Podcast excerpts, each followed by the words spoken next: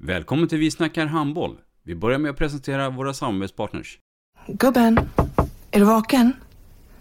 Jag, jag tror att det är idag vi får veta. Jag kom in! Mamma, jag kom in! Mamma, jag kom in! Jag kom in!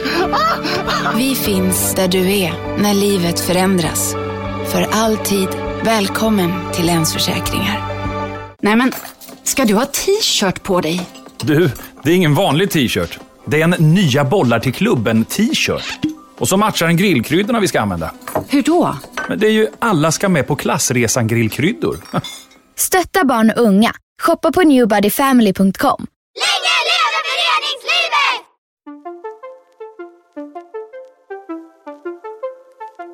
Välkommen säger vi till dig som lyssnar till den bästa handbollspodden. Vi snackar handboll med Robban Z och gäster.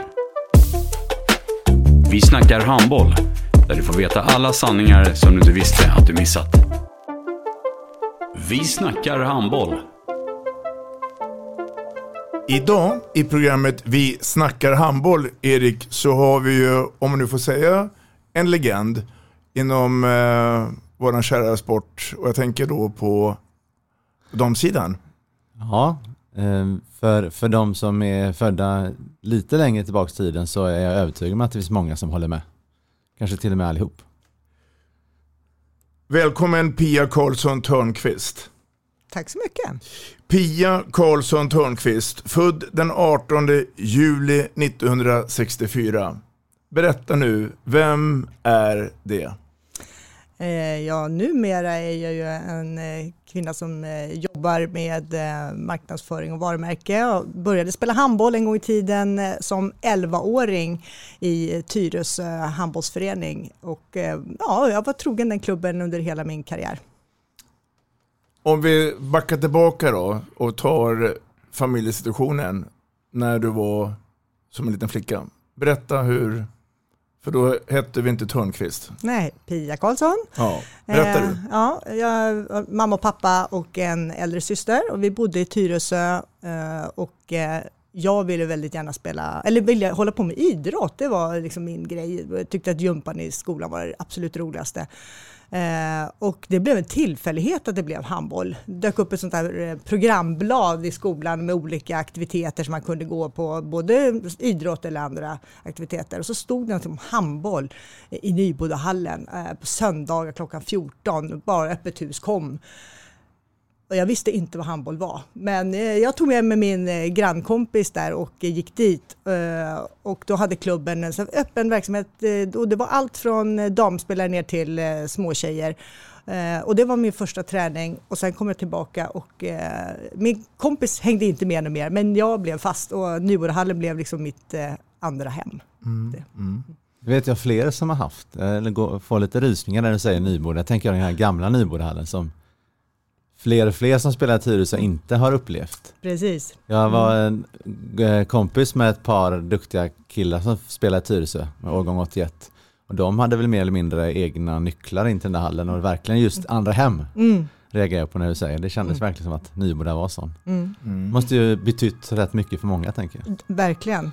Den var ju, ja, som den typen av hallar på den tiden, inte det bästa, framförallt inte om man skulle sitta på läktaren och, och se matchen, för då, eller träningen, för att då halva eh, planen såg man ju inte från läktaren.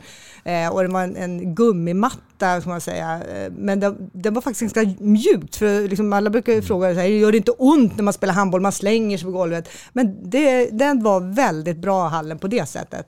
Men eh, ja, det var under många år som kommunen sa jo nu ska vi bygga om och renovera.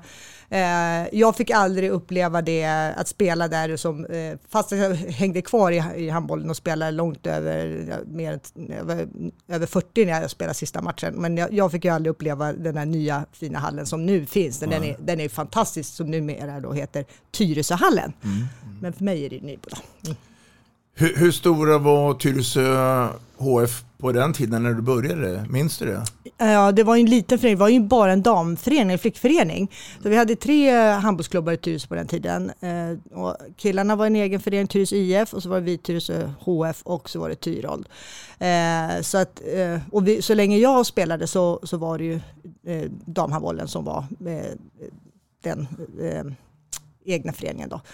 Eh, och det var ju fantastiskt på det sättet med den satsningen som blev, som faktiskt vår lilla klubb kunde göra med att komma ut i Europacupspel och annat. Eh, men eh, eh, ja, så såg det ut på den tiden.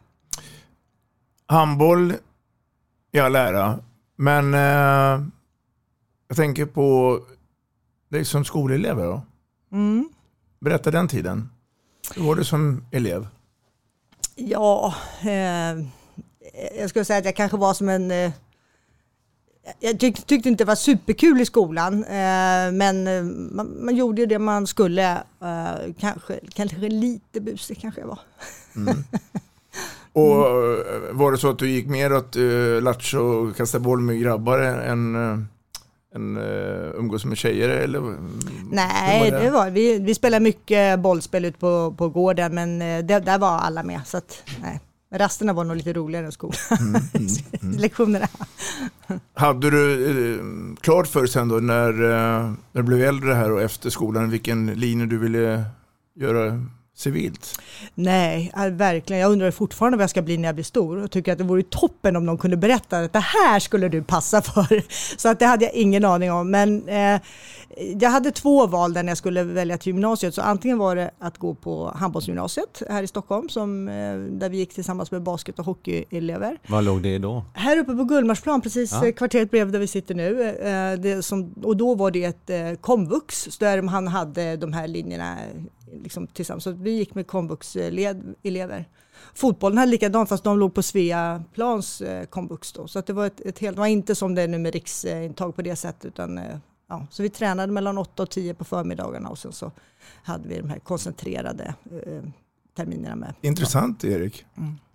8-10 låter ju likt. Ja, det har hänt lite grann sedan eh, den tiden. Då. Med Ja. dagens, eh, vi kanske kommer in på det här med handbollsgymnasium också. Då. Mm.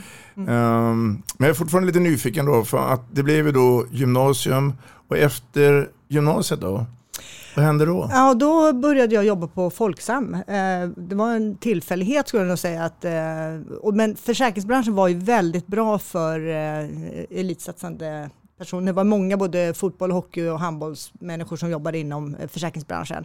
Eh, Bra arbetstider, eh, de var väldigt, eh, jag ska säga hela försäkringsbranschen var väldigt schysst mot eh, elitidrottare, att liksom kunna skapa möjligheter för att vara ledig och sådär.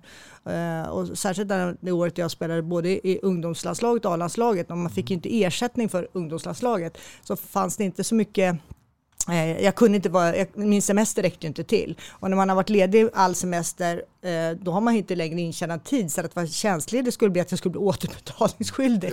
Ja. så att där var ju, folk som var ju fantastiska då att de gav mig tio extra semesterdagar ett år. Och för en, en ung spelare som liksom kämpar med att eh, jobba heltid och få ihop till hyran och samtidigt försöka tvätta söndagkvällar och fixa allting, så var ju det fantastiskt. Det, det, mm, Mm, verkligen. mm.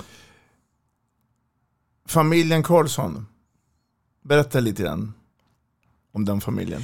Eh, men jag har min, eh, en syster som står mig väldigt nära, vi, eller hela vår familj eh, håller väldigt mycket. Vi, vi gillar varandra, vi umgås mycket. Eh, min mamma var skolbibliotekarie, eh, toppen, för hon kunde då hänga med oss hela somrarna så att vi fick bra, vi hade möjlighet att vara lediga tillsammans. Eh, och hon var också väldigt engagerad i Tyresö handboll. Hon jobbade, var invald i styrelsen och verkligen var med och såg till att vi fick eh, resurser för att kunna till exempel genomföra de här åren när vi spelade Europacupspel som fortfarande idag kan jag tycka är helt otroligt att de lyckas få ihop den ekonomin så att vi kunde faktiskt komma ut ifrån den lilla klubben. Eh, och så min pappa då som eh, var politiskt aktiv. Var ju, eh, ja, så länge jag har haft, liksom varit medveten så har ju han haft eh, fram, eller säger, jag, eh, positioner inom politiken som har gjort att alla vetat vem han har varit. Eh, Ingvar Carlsson som Va- va- Var, var, det, var det kaxigt eh, eller, eller jobbigt att ha pappa som var eh, känd? eh, Eller hur, hur, hur, hur hanterar Som man barn, det? som barn är det faktiskt inte så roligt. Ska jag säga. Framförallt inte när jag, jag började i skolan, då var ju han utbildningsminister och då fick man ju höra då av andra ungdomar, att, eller barn, att eh, det är fel, din pappas fel att vi får gå i skolan. Eh, Det tycker man inte är så lätt att hantera när man är åtta år. Eller att det var, fick vi höra efteråt att lärare som kanske tyckte att det var lite jobbigt att ha eh, Ingvar Carlssons barn i, som, i sin Mm. klass och sådär. Eh, Var han med mycket på träning och matcher då? Eller? han var under de förutsättningarna för hur mycket han jobbade så försökte han alltid vara med och, köra till matcher. Men ni vet hur man är när man är så här 13, 14, då behöver man ju ha skjuts och det, så fort han kunde så var han med och gjorde det.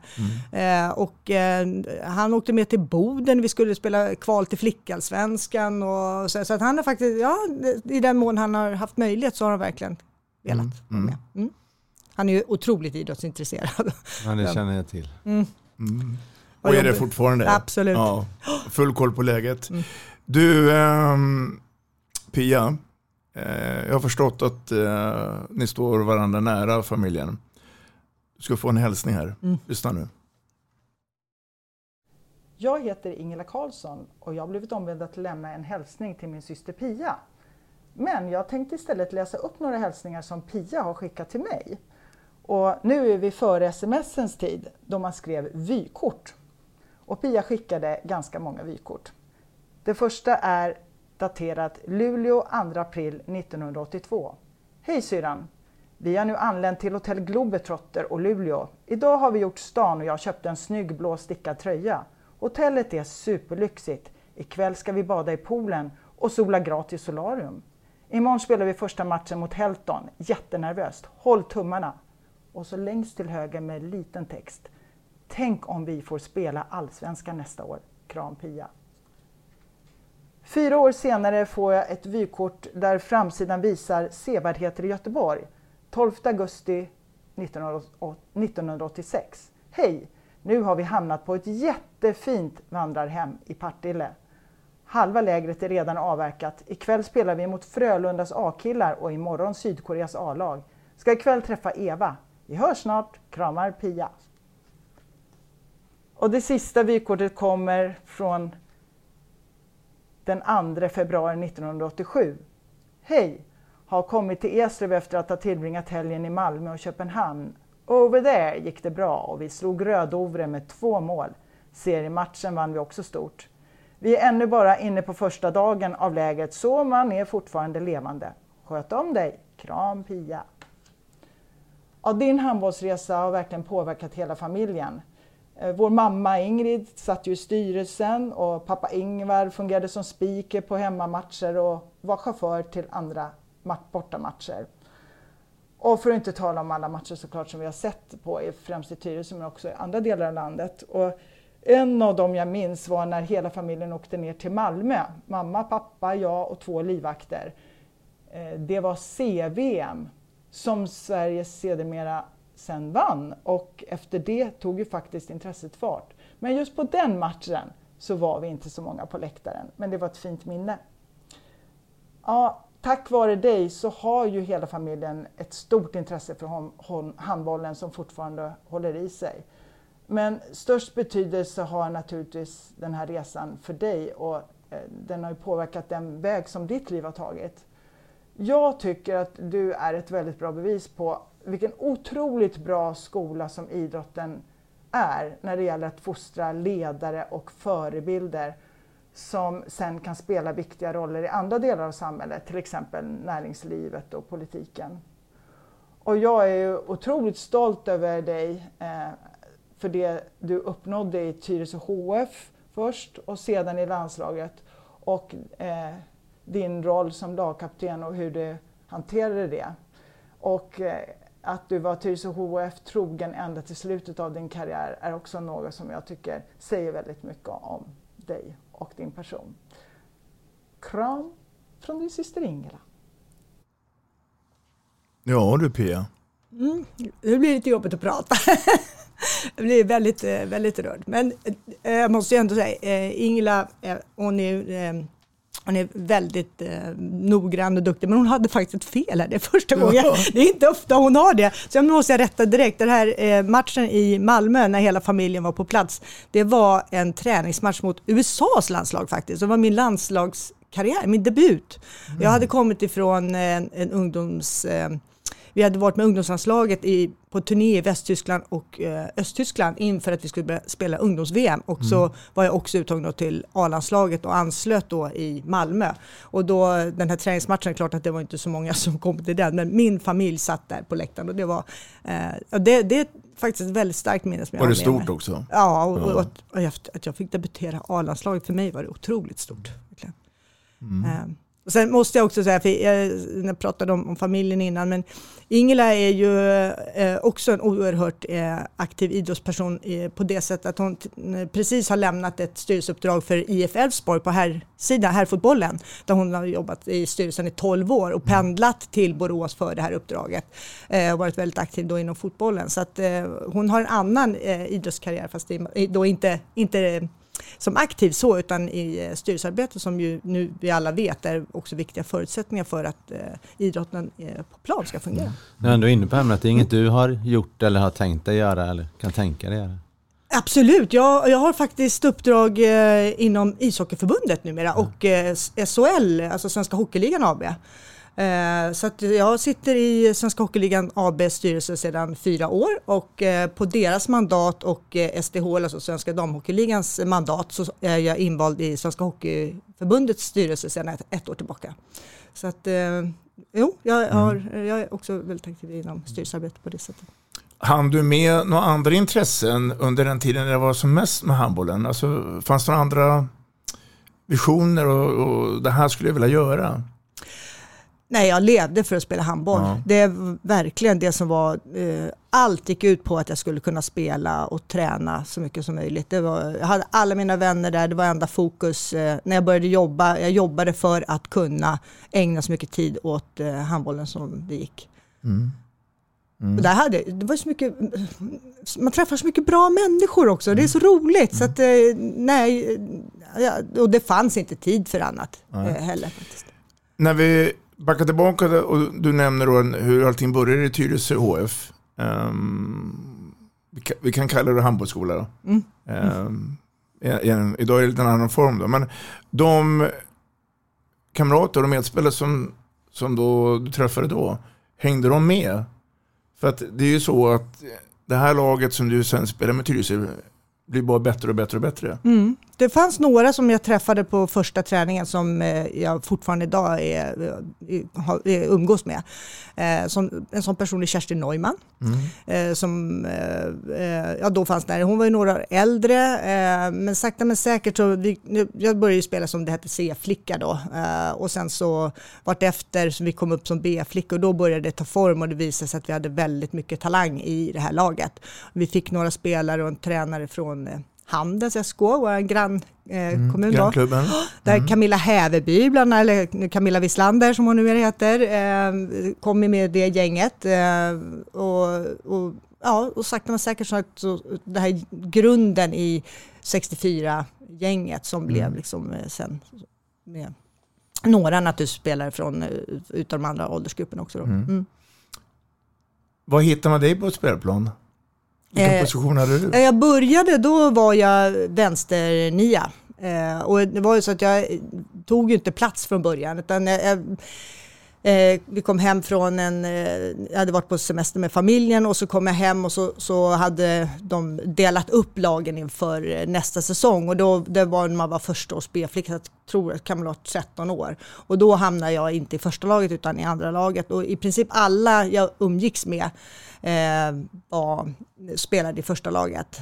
Och, och då vet jag att jag bara bestämmer för att jag ska träna så mycket jag bara kan och visa på varenda träning att de har gjort fel. Eh, så det Nej, året... det, det får du gärna skriva fet stil. Alltså. Det är fler som borde höra. Nej, men det är, och det är liksom är ju enda egentligen vägen att visa att men jag är bättre än vad ni har uppfattat. Och och jag, jag kan förstå att tränaren som, då, som vi då hade kanske inte riktigt hade sett mig. Eh, men ehm, då, ja, för- ja, det ledde till att jag då ganska snart, efter kanske bara ett halvår, fick börja och jag fick hänga med på, eh, det var ju riksmästerskap på den tiden för B-ungdomen, man spelade de olika stegen, och fick jag hänga med där och, och kanske inte fick jättemånga spelminuter. Men, eh, så då började jag som vänsternia. Men eh, sen eh, jag tror att det var ungefär som A-flicka när vi hade fått eh, Göran Sigge Holmqvist också som tränare. Då blev jag mittsexa och där mm. blev jag kvar i anfallsspelet. Jag var trea i försvarsspelet. Det, det blev också där som var min absolut eh, största styrka, mitt eh, försvarsspel. Så det är alltså Görans eh, fel eller kredit att du blev linjespelare? Ja, det skulle jag verkligen tillskriva honom. Mm. Heter Göran samma sak idag eller är det något nytt efternamn vi ska prata om här? Nej. Han heter ju Hjortman. Ja, ja, ja, ja förlåt mig. Gud, det, för mig, det, sorry. Jag har glömt bort det. Pia, mm. lyssna här nu.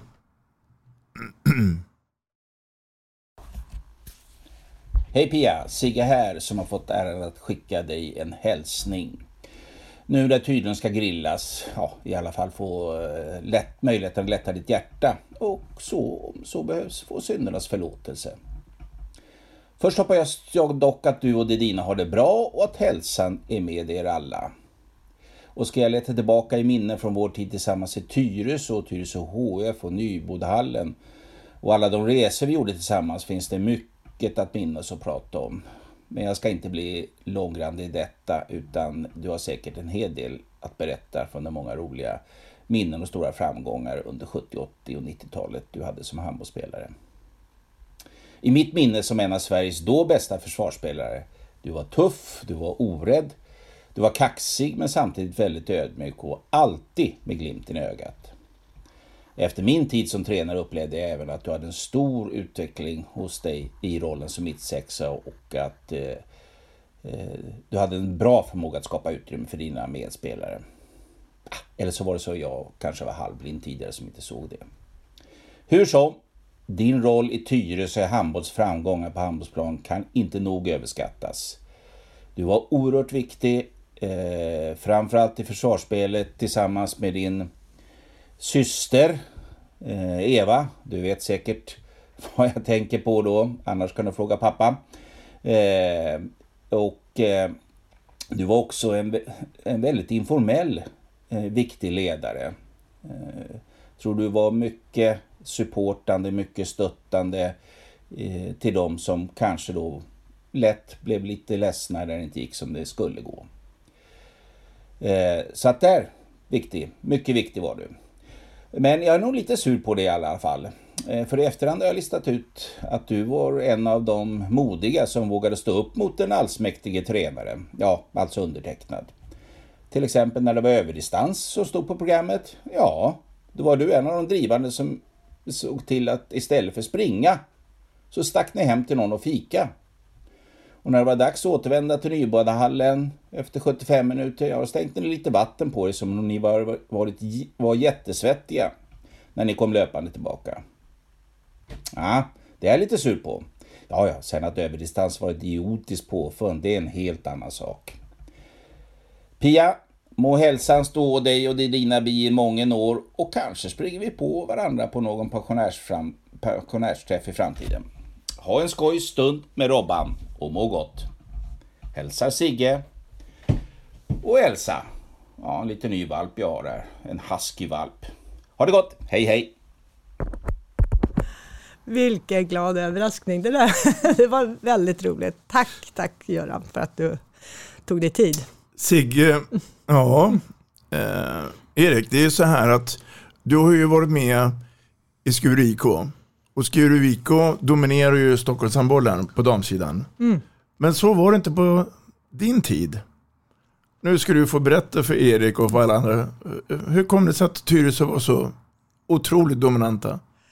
Eh, vi, vi tränade ju väldigt hårt. Jag måste nog ändå säga att den här gången som vi sprang, sprang hem och fikade hos någon, det var en gång. Eh, annars så tränade vi otroligt hårt. Och, eh, det märktes ju så tydligt i matchen att vi kanske var jämna eh, i första halvlek, men i andra halvlek då orkade inte motståndarna hänga med oss. Så att, eh, där att vi hela tiden orkade springa, springa, för det var ju mycket det att det, all den här konditions och eh, styrketräningen, men framförallt löpträningen som vi höll på med, eh, var ju för att vi skulle orka löpa hela matcherna. Och tänk, det, tänk att vissa saker aldrig förändras, just det där med att man tränar mer och bättre. Ja, det håller precis, i sig och det var så då också. Det är en alltså. konstig nyckel egentligen. Ja, tänk att det kan vara så över alla år. Men när det gäller antal träningstimmar per vecka, tränar ni lika mycket som konkurrenter men ni tränar annorlunda? Eller tränar ni ännu mer i antal timmar? Jag Ja, det kan ju egentligen inte jag svara på, men jag tror att vi nog tränade fler timmar, Mm. tidigt framför allt. Eh, Vi tränade också mycket med, de slog ihop så vi tränade med herrlaget eller juniorkillarna då tidigt med, när det var just de här fyspassen, att vi, vi tränade parallellt om vi skulle springa till exempel. Så där, så att, Mm. ja. Om, om det är en passning tillbaka till Göran, då, hur var han som tränare? Eh, men han, eh, det var, han var ju en ung kille när han eh, tog oss eh, som, och började träna oss. och han var fantastisk verkligen. Eh, men det fanns ju några grejer, så så, eh, om jag ska ha någon kritik, så det var ju någon gång eh, när han lät oss eh, på, på ett sätt som är lite så här, som idag absolut inte skulle accepteras. Men, eh, lite så här förnedring inför att för killarna, herrlaget skulle ju träna efter oss och då fick vi göra någon sån här löjlig, där vet, man är ganska slut och man fattar inte först att han egentligen skojar med att liksom typ så här, nu får, ja, nästa, så här, nu ska ni krypa fram till eh, halva planen och så här. Och, man, och så inser man att och alla börjar stå och skratta bredvid, då är det så här, okej, mm, ja. Så då fullföljde man kanske inte det, men det var lite där, en sån grej, det var ju lite, lite ung pojks, pojks kul, liksom, fast det var inte kul. Mm. Det, men det är faktiskt det enda jag kan komma på. Vad tänker du Erik? Nej, jag har ju eh, haft Göran un- över mig när jag var bara strax över 20 år själv i, i Skure. När jag både tränade pojkar och flickor där i, i mina tidiga år. Då var han A-lagstränare i, Mm, i Skuru på damlaget där. Och eh, var ju väl en, lit, någon form av visionär sådär. Mm. Att han hade lite andra tankar och, och eh, stack ut lite grann. Eh, li- Lite spretigt ibland men, men eh, jag tror att spelarna i och med att det var lite annorlunda Mm. eh, var det mycket på gott. Mm. Mycket, mycket mer gott än det kanske lite röriga. Mm. Att det var okej liksom. Jag tror att om det var han eller Ryde, det är någon historia där där han eh, Arvidsson Kriffi numera spelade och Rapp säkert också. Där de kom sent till någon match i Partille mot Sof, så de fick inleda själva typ och coacha, så kom han i halvlek eller något. Ja, det var det, lite sådana där saker man har hört. Mm. Men jag tror att eh, det, det du säger stämmer väl rätt Mm. överens med min bild också. Mm. Och han och Ryde och kompen, det var väl just det du säger, att de var duktiga och drivande men också att det stack ut. Och, Mm. Och ibland kanske Jo men just något- att det stack ut också då varför ni var, var bäst i Stockholm då, Mm. att det stack ut även då i träningsmängd och vad ni höll på med. Absolut, för, för det har ju varit över hela min eh, karriär tycker jag att det liksom alltid har varit otroligt mycket eh, träning kvalitativt och liksom, ja, ja, många timmar och eh, väldigt grundligt så. Spelarna omkring dig i Tyresö, nämn några och eh, hur, hur, hur kom det sig att ni var så bra också rent handbollsmässigt? Eh, nej, naturligtvis måste det ha funnits en väldigt eh, eh, heter det? Att det var väldigt duktiga spelare från grunden alltså, som man kunde utveckla. Men vi fick också upp ett lag. Eh, och, och det är det som är så häftigt med lagidrott att man kan ju faktiskt lyfta varandra Eh, eh, inte minst genom också det, det psykologiska på banan när man eh, liksom känner varandra väl och man liksom kan, kan peppa varandra till att känna att man har ett övertag. Eh, så det här med att man har en, en, stark eh, laggemenskap tror jag är, är väldigt, väldigt viktigt. Och, och, eh, Eva som vi har nämnt några gånger, Eva Karlsson eh, var min eh, äldsta vän från handbollen som jag då lärde känna vid 11 års ålder och vi umgås ju fortfarande. Vi bor nästan eh, bara några hundra meter ifrån varandra. Eh, hon och jag var ju då treor i, i Försvar. försvarslaget, Mm. då, eller i laget då, under många år eh, tills hon slutade. Eh, men det finns ju flera spelare där som liksom, jag har kontakt med som, ja men verkligen, vi byggde det här tillsammans.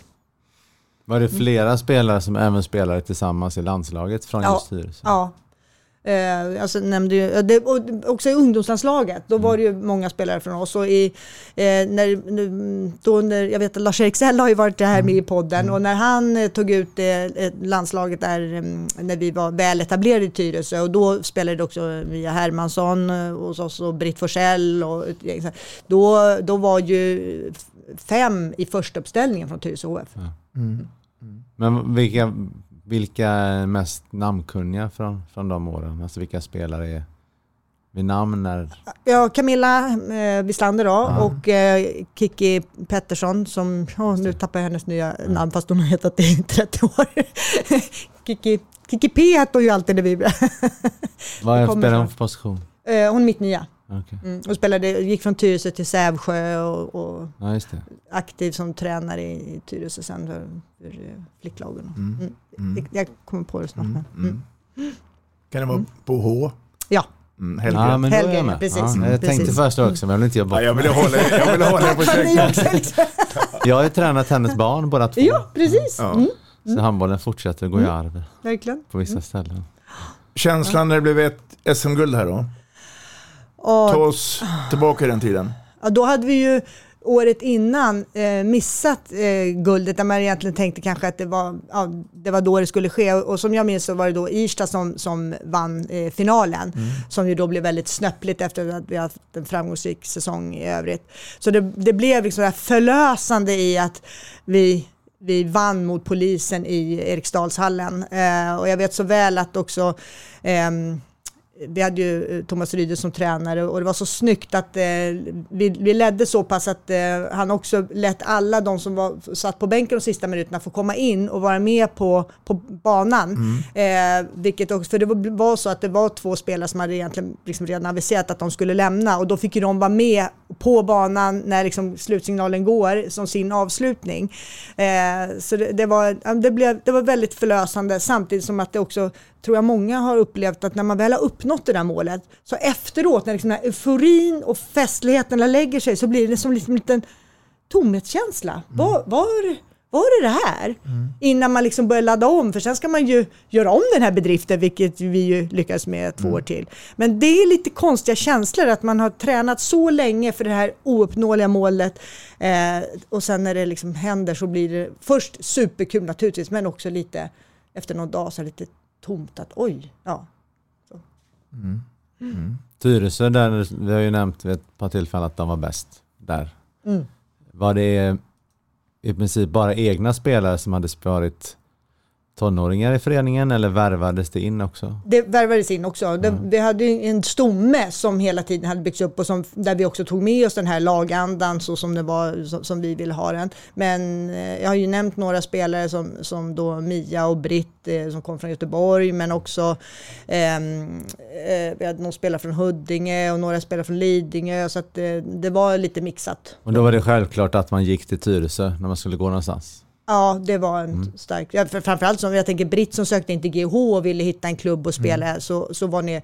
Jag menar, hon skulle väl valt dem mellan alltså, polisen eller, eller eh, Tyresö. Och, och, ja. Bodde alla i Tyresö då?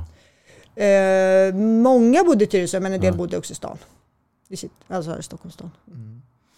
Och, och de här konkurrenterna då, när det var Irsta och det var Stockholmspolisen. RP var också, RP, ja. RP var ett sånt här lag som vi mötte genom alla ungdomsåren upp Mm. också med Tone som jag fortfarande också har, Tone Syssli som jag Mm. har eh, kontakt med. Hon, hon- är också som alltid bodde ihop eh, på alla landslagsläger och alla landslagssamlingar. Så det är där, ja, RP var ett viktigt, eh, ett stort lag på den tiden. Mm. Och, och i takt då med att eh, eh, ni nådde de här framgångarna, alltså klubben Tyresö IF då. HF, det var. HF, förlåt. Det är här är rätt. Det, ja, det är helt rätt. HF. Ehm, hur, hur, började de tänka då? Så nu ska vi satsa ännu mera? Eller, för idag är det lite annorlunda på organisationen i föreningarna, alltså 2022, Mm. än på den tiden. Mm. Hur, hur, hur gick tankarna där? Minns du det? Eh, nej, men I och med att vi vann både serien och, och eh, SM-slutspelet så var vi ju kvalificerade för Europacupspel. Och det är klart att eh, för, för oss i laget fanns det ju ingenting annat än att vi skulle spela och ta chansen. Men jag tror att det var ganska jobbigt för de som satt i styrelserummet och skulle dra in den här ekonomin. Eh, men men det, dels är man ju ung, men som spelare så finns ju inte det eh, mindsetet. Och det är klart att eh, de, de lyckades ju med, med att få fram den ekonomin, men jag tror att det var både väldigt hårt arbete och säkert en backlog. Men fick, fick ni spelare vara med och samla in pengar? Och, alltså försäljning av... eh, Ja, vi fick, ja, men jag vet att vi har delat eh, eh, re, reklam i hushållen och jag menar så att absolut, sånt som kanske inte A-lagsspelare gör idag, men absolut gjorde vi det. Mm. En ledare som jag eh, vet har betytt mycket i ledarens karriär. Ska du få höra nu, för det kommer en ny hälsning. Lyssna här. Ja, hej kära Pia. Thomas Yde här. Jag fick vara tränare för dig eh, 1984 till 1989. En fantastisk tid i mitt liv som tränare där jag gjorde både det ena och det andra och utmanade mig själv och gruppen och vi lyckades vinna titlar. Framförallt kanske vi lyckades utveckla svensk handboll till något nytt eh, och lite bättre eh, in i något modernt 90-tal och sen vidare mot något landslag som har etablerat sig i toppen. Och i det här, Pia Karlsson Törnqvist, var du lagkapten i Tyresö och också stor medverkan in i landslaget. Man spelar inte så mycket landskamper på den här tiden. Du fick kanske inte de här 200 landskamperna som du hade fått i den här moderna tiden vi lever nu. Men Pia, du var en väldigt stor del i Tyresös framgångar och det lagbygget vi hade där kamratlaget gick från verkligen kamratlag till ett professionellt hårt tränande lag. Och jag vill säga hårt tränande lag. Jag har aldrig tränat ett lag med så många superfysiskt vältränade spelare som det var i Tyresö HF från 80-talet till in i 90-talets början. Mycket tack vare det jobbet som Göran Holmqvist har gjort med er när ni var unga. Men du Pia, du var lagkapten och ledare och gjorde ett fantastiskt jobb, jobb och bidrog framförallt till mig som tränare och vilket jag har kunnat förvalta i mitt liv i massa andra sammanhang. Så jag vill framföra ett stort tack till dig Pia för det jobbet du gjorde för mig, laget och till klubben. Och jag hoppas att du får ett friskt och härligt liv framöver. Bästa hälsningar Thomas. Mm. Thomas Ryde någonstans ute till havs. Eh, Golfbanan tror jag. Ja, kan vara så. Man får lite rysningar. Det bara bekräftar ju att den här gästen vi har är ju en, en uh, härlig individ. Jag tänkte vi skulle byta lite ämne uh, och gå in och prata uh, tekniskt taktiskt, handbollen. Berätta för oss då hur ni tänkte här. Alltså hur, hur, hur, hur la man upp rent, rent taktiskt att spela? Och så får Erik sen fylla på då, för det är ju idag är det lite mer modern handboll mm. än på den tiden. Mm. Oh, Då var ju handbollen dock modern. Precis, det, det, det var bra. Tack Erik. Nej, men 3-2-1-försvaret kom ju under den tiden jag växte upp och det var ju annars från ett klassiskt 6-0 med stötande treor som nästan alla spelade så att man liksom vågade utmana eftersom det var mycket mer fysiskt att spela 3-2-1. Eh, så var det ju sånt som vi försökte verkligen eh, jobba med. Var, var du sån som var, var nyfiken också och ville testa på eller ville du backa tillbaka? Nej, vi spelar 6-0, det har vi alltid gjort. Eh, nej, men det, det, var ju det var ju roligt att, att, att, pröva på, men det är klart att vara tryggare i, och framförallt för mig som var liksom en, en väldigt defensiv trea, så är det klart att, eh, att börja spela här utgrupperade, väldigt mycket mer fysiskt rörliga försvarsspelet, så kanske inte det heller passade mig som spelade lika bra, men eh, men, men det var något som vi, och, ja, tänker lite så här, Sverige som de lyfter oss lite, att det, vi var inte så bra på det internationellt heller. Alltså 3-2-1-försvaret jämfört med kanske andra länder upplevde jag då. Eh, och det var ju väldigt mycket den jugoslaviska handbollsskolan som var det som var eh, influerande. För, det var ju ganska nytt, det kom ju fram på 70-talet i Jugoslavien. Mm. Mm. Så att inte det spreds till Sverige bara på några år, det är väl inte så konstigt Nej. egentligen. Mm. Dessutom var det inte lika lätt säkerligen att få tag på klipp och sådana saker. Det var nej, lite nej, mer det, det fanns ju inte. Det nej. såg vi ju aldrig. Det. Torbjörn Klingvall. Ah. Honom eh, har vi koll på. Ja. Eh, och Erik vill jag påstå är det nya Torbjörn Klingvall ah. i svensk handboll. Det är i alla fall min dröm och önskan. Erik, när du, när du hör nu Pia berätta de här sakerna med att man ställer om och det var nytt med 3-2-1 och så, så pratar vi den moderna typen av handboll. Vad skulle du vilja dra för någon form av likhet eller är det en massa olikheter? Jag började nörda ner mig i handbollsspelet. EM 94 är mitt första mästerskap som jag följde lite mera. Eh, såg väl bara lite klipp från VM-final 93 och så vidare. Eh, ju, ju, mer tid som går jämfört med vad jag kan se förr så är det lite mer rörlighet. Att man inspireras av andra idrotter. Eh, sen kanske man inte tänker på det men lite åt basketen i vissa sammanhang exempelvis med zoner, styrande och sånt. Och sen är, går ju saker och ting snabbare. Tekniken eh, är bättre så att man kan spela snabbare. På sätt och vis är väl fysen bättre. Eh, för man har mer eh, alltså styrd, kontrollerad styrketräning och förr i tiden vi pratade 75 minuters löpningar och sånt. Alltså man har mer koll på vad som faktiskt ger resultat. Även om då, jag är själv uppvuxen någonstans mitt emellan. Men att träna skallen och det här vi gör tillsammans kan man ju inte underskatta heller i lagidrott. Men i och med att kompetensen från början är så mycket större så blir det ju snabbare och mer tekniskt. Så det är ju det, och då blir man ju tvungen att ta ut det som försvarare. Man kan ju inte stå på linje idag och bara hoppas att de skjuter över. Liksom. Det är väl fortfarande på, på just damsidan i Sverige eh, kan man väl komma undan och stå lågt i viss, vissa fall. För det finns inte, framförallt i zon 2 finns det inte riktigt den typen av... Men å andra sidan, då blir du ute för att gå nära och du får inte samma hjälp. Så, nej, det är just rörligheten i djupled och överhuvudtaget med inbryt och över zoner och sånt som, som skiljer sig mest tror jag. Mm. Det som jag själv när jag tittar på mästerskapen på tv till exempel, det är att, nu finns det ju så mycket envägsspelare. Eh, det var ju inte, alla var i princip tvåvägsspelare. Det var något enstaka man, man spelade med att byta en spelare, men otroligt lite. Och Ja. det är ju väldigt stor skillnad. Ja, och egentligen är det då som det fanns mer utrymme för att spela åt ett håll. För då hade man kunnat hinna Mm. byta. Idag hinner ju knappt Precis. byta. Nej. Så det är ju egentligen lite tvärtom så sett. Mm. Och jag, det tänker jag också på att handboll var jag har ju alltid tyckt det är en snabb sport. Men med de nya reglerna så som det är numera så är ju det ännu snabbare. Så jag håller verkligen med att det är otroligt svårt i att faktiskt spela med envägsspelare. Och i takt med det att det är snabbare så blir det också flera mål. Mm. Eh, nu kommer man ju ofta över 30. Mm. Det kanske inte var riktigt så på... Nej, verkligen Nej, inte. nej. Är, är det någonting som förvånar dig då i, i, i spelets utveckling idag, eh, Pia? Eh, om du, får, om du skulle få vara lite tränare själv här nu. Hur går dina tankar här? Eh, jag inte förvånad, men jag tänker att det är ganska logiskt att det är många spelare som ju eh, verkligen har ut, som utvecklar sin egen eh, position och verkligen tar ansvar för att, eh, att bli så bra man nu kan på i, i den, det uppdrag man själv har i spelidén. Eh, det tycker jag verkligen man ser på ett sätt som kanske var lite mera in, inte på det sättet eh, när jag spelade.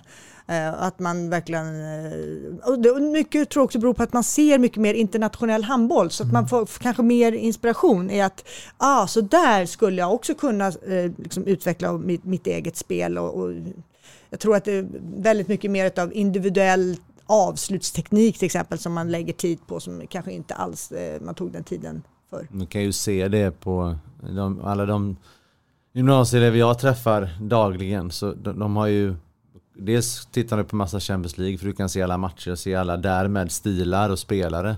Men också klipp på teknik på kantspelaren och Mm. skruvar och, och, och den som är intresserad tittar ju på det. Mm. Du behöver inte ha en sån kompetent tränare i princip om du är lite skarp själv. Mm. Kan du Och viljan där att ha knutit Ja, ja. Mm. handen i fickan och säga jag ska minsann kunna lära mig det. Så då tar du, hittar du den inspiration du behöver för att kunna Mm. ta till dig det. Tror du att vi, vi curlar dagens spelare eh, mer idag än eh, tidigare? Eller är det, alltså jag, jag tänker, styr vi dem för mycket? Alltså vi som ledare. Eh, Jag kan faktiskt inte ha någon uppfattning om det. Jag är för långt ifrån handbollen idag för att kunna ha en uppfattning. Vad säger Erik? Jag är inte... Jag kan bara jämföra när jag själv spelade där på 90-talet och, och sen har varit ledare i drygt 20 år. Men eh, jag kan väl tycka att det ställer, det ställer större krav. Det var ju viktigt med ledarskap för också givetvis. Men idag så känns det som att du blir mer starkare ifrågasatt, snabbare ifrågasatt. Det finns bevis, det är lätt att kolla speltid, lalala. Eh, Så att, att, att du ska vara tydlig i ditt ledarskap om varför du blir uttagen, varför du får spela och ha en plan för det och så. Kanske som vi är inne på. Tekniken kan de nästan lösa själva. Så att det skiljer sig en del i, i de banorna. Jag minns inte, det är klart att man i omklädningsrummet eller hemma gnällde av sig lite att jag var ledsen för att man blev uttagen och sådär. Men numera känns det som att det, jag vet inte, man frågasätter inte riktigt på samma sätt förr som det kanske gör idag. Kan jag ha fel? Jag har gärna fel. Men det är min känsla. Exponeringen av handbollen är mycket, mycket globalare idag. Man kan ju se handboll och, och, och vi har ju pratat om det tidigare också. Att, och vi misstänker att många spelare sitter och tittar på olika klipp hit och dit. Och det fanns ju inte på den tiden eh, i, i ditt fall. Då. Eh, jag tänkte på när det gäller landslagsspelet. Den resan för dig. Hur var den? Mm. Ja, eh, jag kom ju med i ungdomslandslaget eh, då inför ungdoms-VM som skulle spelas. Och jag eh, var väl inte, jag upplevde mig aldrig själv som någon riktig stjärna utan kanske mer som en, en just lagspelare mm. men också då naturligtvis att försvarsspelet var en, väldigt central, viktig del. Men kanske att jag själv inte riktigt tyckte att jag var den superbästa spelaren. Mm. Eh, och var, i, i U-laget var jag ju eh, andra spelare bakom Lena Rydqvist. Det var ju som var det var ju dubbla årgångar, så det var 63-64 som spelade ungdomslandslaget. Det är klart att är man ett år äldre så kan man ju ha en fördel, eh, en fördel för det. Mm. Eh, och sen för, kom jag då med i A-landslaget, för de, de, tog ut ett antal U-spelare till A-landslags eh, sommarträning, sommarkampen där. Eh, och då kom jag med på liten eh, räkmackar för att Lena inte hade möjlighet och då hon var redan uppbokad på någonting som hon kunde inte delta. Eh, och då fick jag komma med under det första året eh, i A-landslaget. Men, men då var jag ju väldigt ung och var verkligen junior i landslaget. Och det gjorde också att eh, sen blev jag inte uttagen på ett par år utan eh, sen när Lars Excel tog ut sin, sin första trupp, då var jag med där. Och då var jag med under tre år i eh, landslaget. Ehm, och min egen känsla har alltid varit att, att jag inte, min, min bästa eh, kapacitet var ju inte eh, anfallsspelet utan försvarsspelet. Men att jag var väldigt viktig och jag, jag, kunde också känna att jag hade en viktig roll som lagkapten. Mm. Eh, jag hade ju varit lagkapten eh, och jag vill gärna prata någonting om det för jag vill gärna skicka med till ungdomar idag. Jag, jag blev ju lagkapten tidigt redan som eh, kanske 14-15-åring i Tyresö HF och var det, då hade jag ju så ganska mycket äldre tjejer över som, var, som jag skulle vara lagkapten för. Och redan där, jag brukar säga att det var min första managementutbildning som jag började i, inom idrotten som lagkapten och att jag sen eh, utvecklade den här rollen under alla år eftersom jag var lagkapten under alla år, även då tre år i, i landslaget. Och jag har tagit med mig det in i yrkeslivet att, eh, eh och jag har fått höra det tidigt på mina arbetsplatser att, att, att du är en ledare Eh, och, och, det vet jag att det kommer från det här. Jag, min, mm. min ledarfilosofi i yrkeslivet kommer ifrån hur vi agerar på handbollsplan och vad min roll då är som eh, chef och ledare för mina medarbetare, att jag ska skapa förutsättningar för att de ska kunna göra sitt bästa på arbetsplatsen. Så jag brukar faktiskt säga att jag numera spelar handboll på jobbet, mm. för att eh, jag hela tiden har den här tanken kring spelet eh, och vad är min roll? De ska veta var står målet, var är hörnflaggorna, för det är förutsättningar för att vi sen gemensamt ska uppnå de här målen som är vår spelidé. Och de, respektive person i, sitt, i mitt lag då, måste göra sitt jobb. Jag ska inte inte vara där ute och göra deras jobb. Men jag ska se till att jag följer upp att de i sin roll i, i det här laget eh, levererar. Mm. Och jag tänker att, för det är verkligen det här jag vill skicka med till eh, kanske yngre människor eller kompisar inom handbollsvärlden, att använd handbollen och ditt spel i era CVn. Det har jättemycket större betydelse i era yrkesliv, kommande yrkesliv, eh, att ni har varit aktiva i ett lag, kanske haft någon ledaruppgift. Eh, det finns de arbetsgivare som verkligen sållar ut och väljer de först som har den eh, erfarenheten med sig. Så att använd ert eh, handbollsspelande eller att ni har varit aktiva i ett lag, för det kommer ni ha nytta av i ert yrkesliv. Instämmer du Erik? Ja, det finns väl en anledning till att eh, Thomas Ryde och eh, Charlie Ström och så driver den typen av, av verksamhet eh, som de gör. Eh, och jag kan känna igen mig själv och andra också i utan att man kanske tänker på det jämfört med andra. Jag har ju arbetslag på, på de skolorna jag jobbar och jag tar ju inte en liten plats i, i, i just de här sakerna.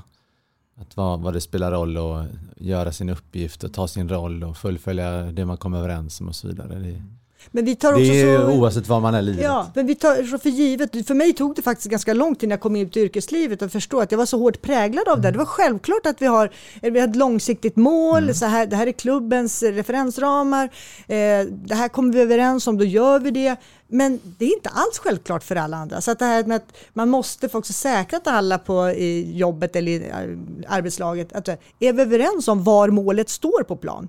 Eh, det finns ju undersökningar som visar att 73 procent vet faktiskt inte det. Då är det inte så enkelt på jobbet att göra målen om vi tror att målet står på lite olika ställen i det här laget. Det är också där det blir sta- oftast och starkast ifrågasatt tror jag. Att du som ledare inte har fått fram det. Mm. Alternativt att du då blir ifrågasatt som medarbetare att du inte vet det. Mm. Men, Och jag tänker att det oavsett var i handbollen, då är vi överens om, då pratar vi så konfirmerar vi så här, men spelarna, hörni, vi i laget här, vi, är vi överens om det här målet? Och så konfirmerar man ju som, som spelare, så här, jo vi är det och nu går vi ut och tränar på det här. Men det är kanske det man också glömmer som ledare då på jobbet, att man, eh, man pratar, men man, liksom, okej, Får inte... har ni, har, har, har ni, upp, har ni uppfattat? Ja, precis. Mm. Ja, man skulle vilja se den timeouten när det är lika och 15 sekunder kvar när någon kantspelare som har blivit beordrad att stå i struten plötsligt hoppar in och tar bollen. Mm. Det är ju likadant som möten på jobbet. Liksom. Precis. Kom överens om Det- något men det gör något annat. Apropå att ta initiativ där då. Ja, kanske inte alltid så bra då. Ehm, landslagstiden förstår jag var ju rätt häftig.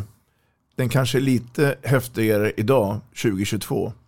Vad är det som har gjort nu tror du att, att Sverige har fått uh, flytta fram sina positioner inom damhandbollen internationellt? Eh, men jag tror ju att det är många duktiga tränare först och främst som har och också att många spelare eh, mycket av det här att man faktiskt kan se mycket mer handboll också gör att man blir eh, skapa ett engagemang för att jag vill också nå dit och då vet man att man måste träna mycket och, och det finns en karriär att göra på ett sätt som inte fanns förr. Men det kräver också eh, att du då faktiskt satsar fullt ut för att kunna nå dit. Mm. Hade du ambitionen där att, att bli proffs?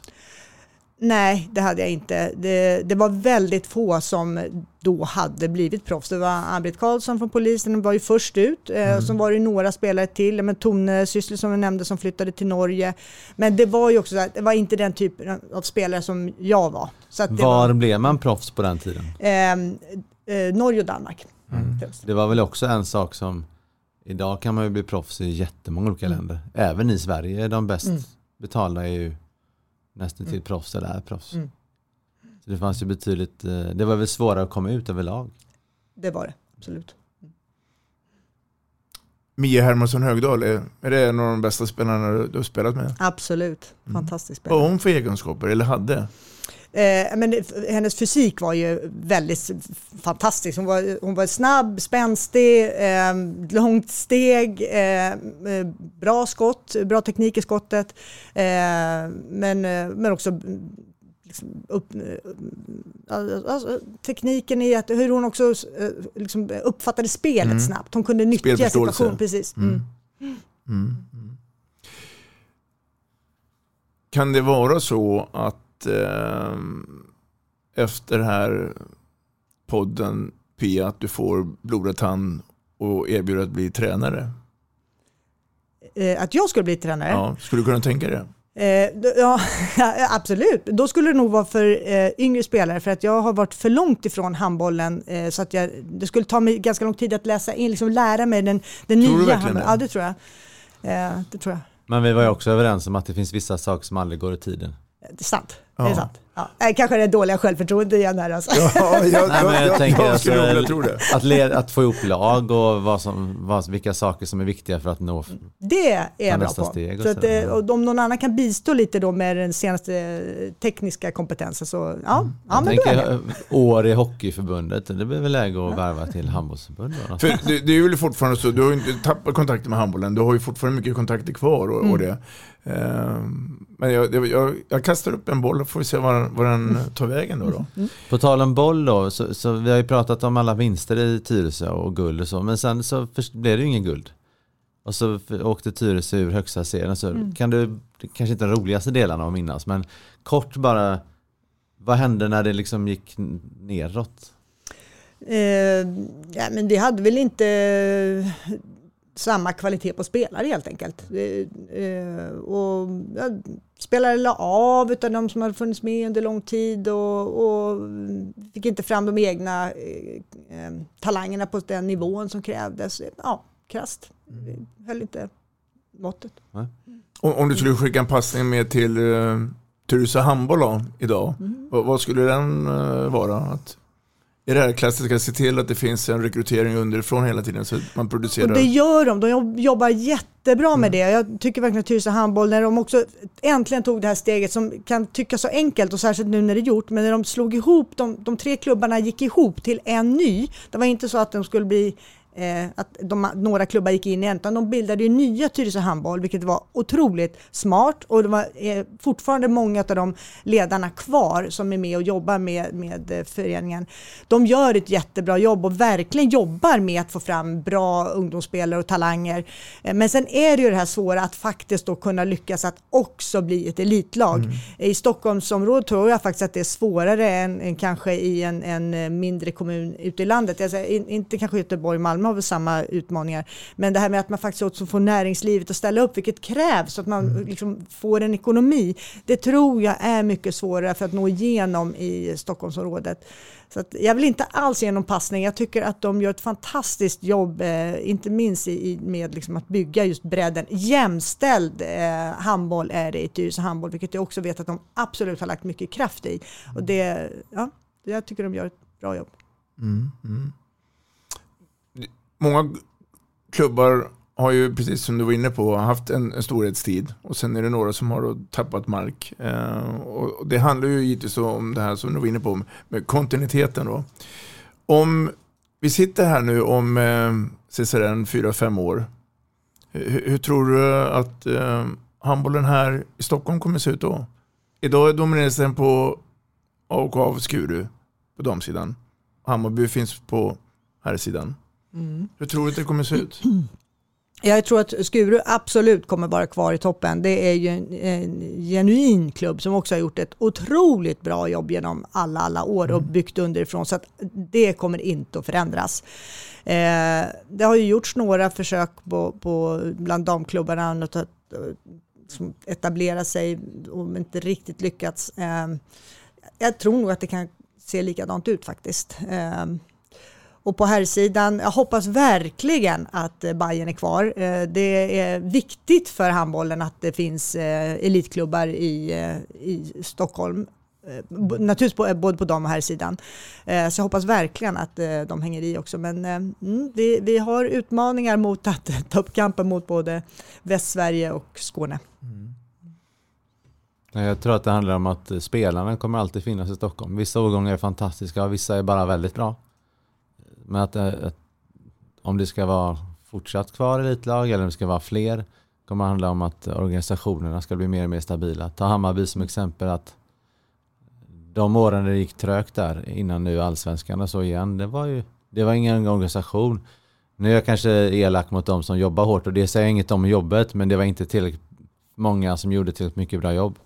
Så det Kalle Mattsson där som vd gjorde, det vi pratat om förut. Mm. Både med honom och oss och några andra att det är nyckeln. Just i Stockholm som du var inne på att har man en bra organisation och stärker den, breddar den, toppar den så kommer spelarna komma och redan finns och framförallt då kanske behållas. Mm. Då kommer du både kunna vara med där du är nu och gå framåt. Det är också Skurus utmaning. Att aldrig slå sig till ro. Att bättra den organisationen också. Eh, att exempelvis varje år ha råd att spela Europacupspel. Det har man inte idag om spelarna som är där vet om det, ja, då kanske man får en eller två bra och stanna ett eller två år längre. Det är klart att det spelar roll i slutändan. Mm. Som avslutning då, jag tänker på blågult. Vi är nära nu eh, att ta medalj. Vad är det som saknas för att vi ska få, tror du, pricken över i och få ett EM eller VM-guld på damsidan på seniornivå? Vad tror du? Vi måste ha eh, skyttar som eh, också, det är lite klyschigt där, men att man måste lyckas just den turneringen och mm. ha lite stolpe in. Det mm. är lite så, för då får man också den psykologiska känslan med sig. Eh, men om man inte har skyttar så blir det mycket svårare för eh, liksom, övriga spelare att, att ta plats. Mm. Eh, så vi måste ha skyttar på internationell nivå och som håller hela turneringen. Erik, håller du med om den analysen? Både och. Eh, rent statistiskt så skjuts det mer, mindre utifrån nu för tiden mm. än vad det gjorde förr. Så det är inte lika beroende. Samtidigt så har du inte det hotet alls. Då blir du mer lättläst. Men jag tror det är än viktigare det vi faktiskt har pratat om idag. Att få fram såklart bra spelare som är på sin absoluta, alltså är på absolut toppnivå, men tvåväg. Mm. Att ta fler, ta två, tre till som, som är riktigt bra på båda håll. Då tror jag att man tar nästa steg. Pia, nu är det så att eh, tiden har eh, kommit ikapp oss. Det har varit en ära att ha haft det här i podden Vi snackar handboll. Jag hoppas att det är ömsesidigt. Eh, lycka till nu framöver här med eh, allt vad du hittar på, både utanför och innanför gult. Där. Får vi se om vi kan se dig som en ledare på handbollen. Stort! Tack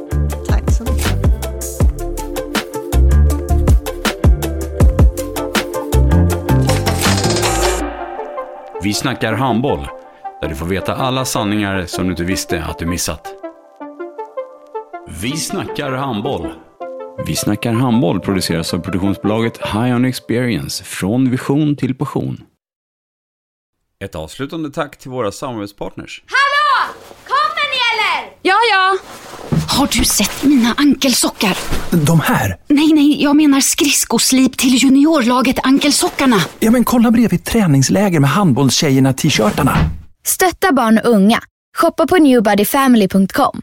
Länge leve föreningslivet! Gubben, är du vaken? Jag, jag tror att det är idag vi får veta. Jag! Mamma, jag kom in! Mamma, jag kom in! Jag kom in! Ah! Vi finns där du är när livet förändras. För alltid välkommen till Länsförsäkringar.